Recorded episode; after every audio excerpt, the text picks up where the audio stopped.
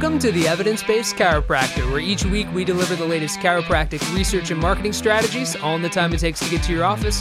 Now, here's your host, Dr. Jeff Langmaid. Hello and welcome to the Evidence Based Chiropractor. I am your host, Dr. Jeff Langmaid, and on today's episode, we have a fantastic piece of research that we're going to highlight. I will drop a link to it down in the show notes. It is titled Effects of Spinal Manipulative Therapy on Inflammatory Mediators in Patients with Nonspecific Low Back Pain. And this is a good one. A lot of clinical pearls, a lot of take home messages, as well as some deep science stuff. This was in Chiropractic and Manual Therapies just a couple years back, and I am happy to highlight it on today's episode. Before we get started, I want to say a few words about Patient Pilot by the Smart Chiropractor. If you would like to see reactivations come into your practice, and let me just bottom line it.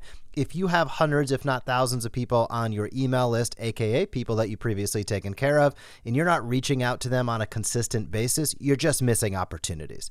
Patient Pilot makes it easy because we provide you with awesome content that's teach and invite, teach somebody, engage, inspire, educate, invite, that's the call to action, and then we highlight who are clicking on reactivation reports. But the value goes far beyond that. Not only do some people click in those emails, but you probably would have 50% based upon our current data opening 50% open rate. So if you have a thousand people on your email list do you think good things will happen if 500 of your patients see your name and valuable information each and every week? Yes. Will some click through? Yes. It's a great thing to do for your practice in 2024 great way to invest. You can check it out at thesmartchiropractor.com again that's thesmartchiropractor.com and i'll drop a link down in the show notes. But as I said at the top, we're talking research today all about the effects of spinal manipulation on inflammatory mediators in patients with low back pain. So they kick this one off strong. They cite at the very top of this study that spinal manipulation has been recognized as an effective form of non pharmacological treatment for low back pain. Couldn't have said it better myself. Uh, anybody that's out there, with very rare exceptions, still prescribing medication, uh, it's so outdated. It's so outlandish. It should they should be held accountable it's just silly at this point in time based upon the overwhelming amount of research, such as the study we're going to highlight today, highlighting the fact that spinal manipulation, what we do with spinal adjustments, is the way to go most of the time. Now, when we look at low back pain, there's an inflammatory component. So, Classic inflammatory mediators, what are they? Let's review a few. C reactive protein, probably heard of that. Uh, cytokines, including tumor necrosis factor, interleukin 1, interleukin 6, they've all been reported as elevated in patients with low back pain, suggesting uh, or maybe proving that spinal pain has an inflammatory component most of the time. Key fact right there. So, in this study, they had 22 acute 25 chronic patients as well as 24 asymptomatic subjects. So, you know, 22 to 25 individuals in each cohort or each group. One, you know, 22 of them being acute pain, 25 of them being chronic pain, 24 of them asymptomatic. So, they took baseline scores, they took follow up scores. Really, really well designed study. So, baseline pain and functional scores were comparable between the acute and chronic low pain groups. So, these are really good to compare.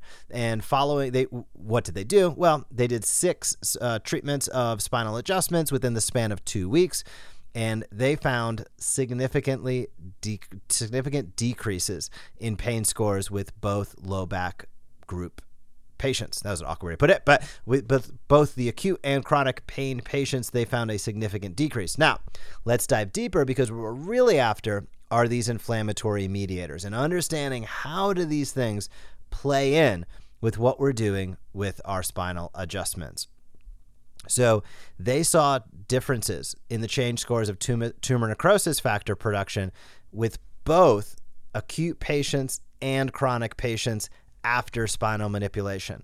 Very impactful. Let's unpack this and continue to unpack. It'll get a little technical for a few minutes here, then we'll kind of round it out on the backside. But I want to get through all of the individual changes to highlight them and be complete. So, with the patients that had acute low back pain, spinal manipulation treatments had no significant effect on the production levels of IL 6, interleukin 6, so no changes. But in the low back pain, the chronic low back pain patients, post SMT production of IL 6 decreased and was significantly reduced due to baseline. So, why is this the case? Why would it change with chronic and not change with acute?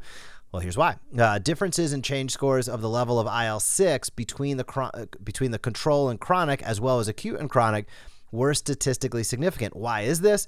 Because, and this is probably kind of weird in my opinion, but it makes sense, but it just is, it was surprising when I first read this in a study a few years ago. The differences in uh, inflammatory mediators between acute patients and chronic patients, that profile is dramatically different. And a lot of this, if now let me take that and really dive a little bit deeper. As we dive deeper, it can start to make a lot of sense, meaning people who are in acute pain, they have a lot of inflammation going on. It's super high, right? So being able to cut that down in half or being able to cut that down significantly when these things are elevated, super high, acute pain, it hurts right now, it's inflamed. Cutting that down is different than somebody that's, let's say, settled in to chronic pain, where the inflammatory profile might be lower than the somebody in acute pain and therefore you have less to zero right? If you're at zero inflammatory mediator so to speak and you're at a 10 if you're acute and you're at a 5 if you're chronic i'm throwing not real numbers out there if you go if you took 5 off of 10, you've cut it in half. If you take a five off of five, obviously you've gone back down to zero. So, my point of saying that is the profiles of acute low back pain patients and chronic low back pain patients, inflammatory profiles, are wildly different.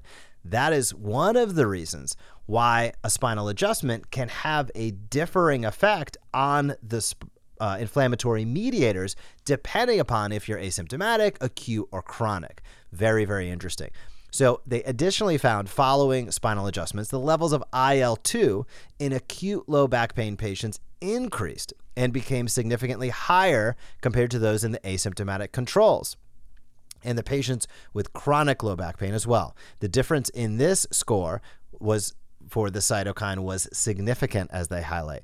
Production levels of IFN in the chronic cohort was also significant in patients with acute low back pain. Self assessed pain scores and baseline levels of IFN production have been shown to be positively correlated. So there we go.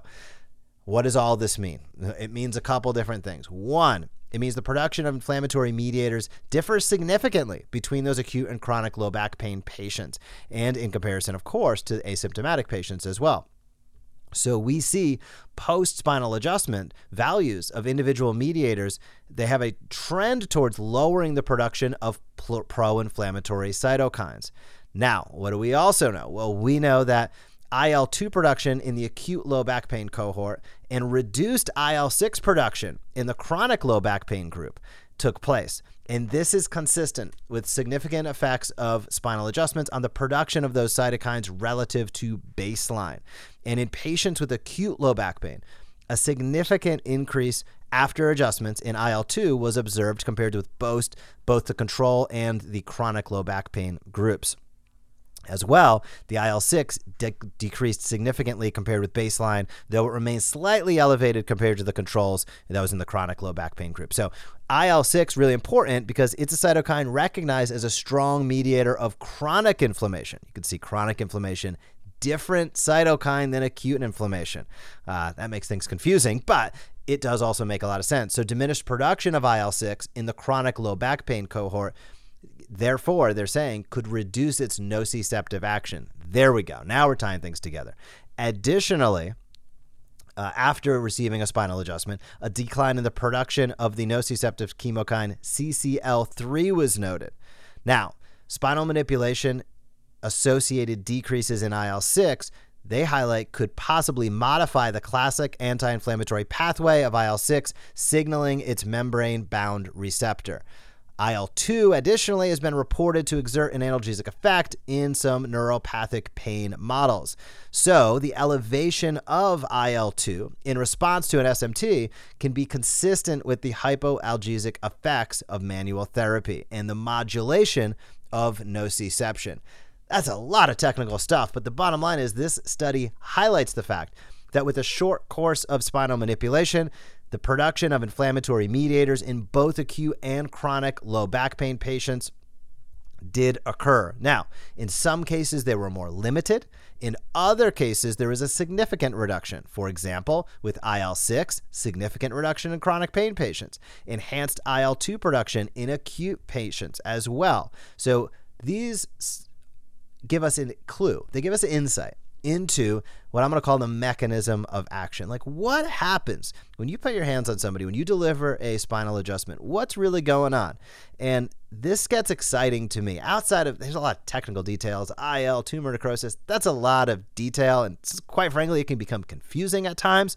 However, what we can take out of studies like this is an understanding that what we do when we deliver a spinal adjustment, it can and it does influence the inflammatory mediators differently in acute chronic acute pain versus chronic pain, but across the board nonetheless.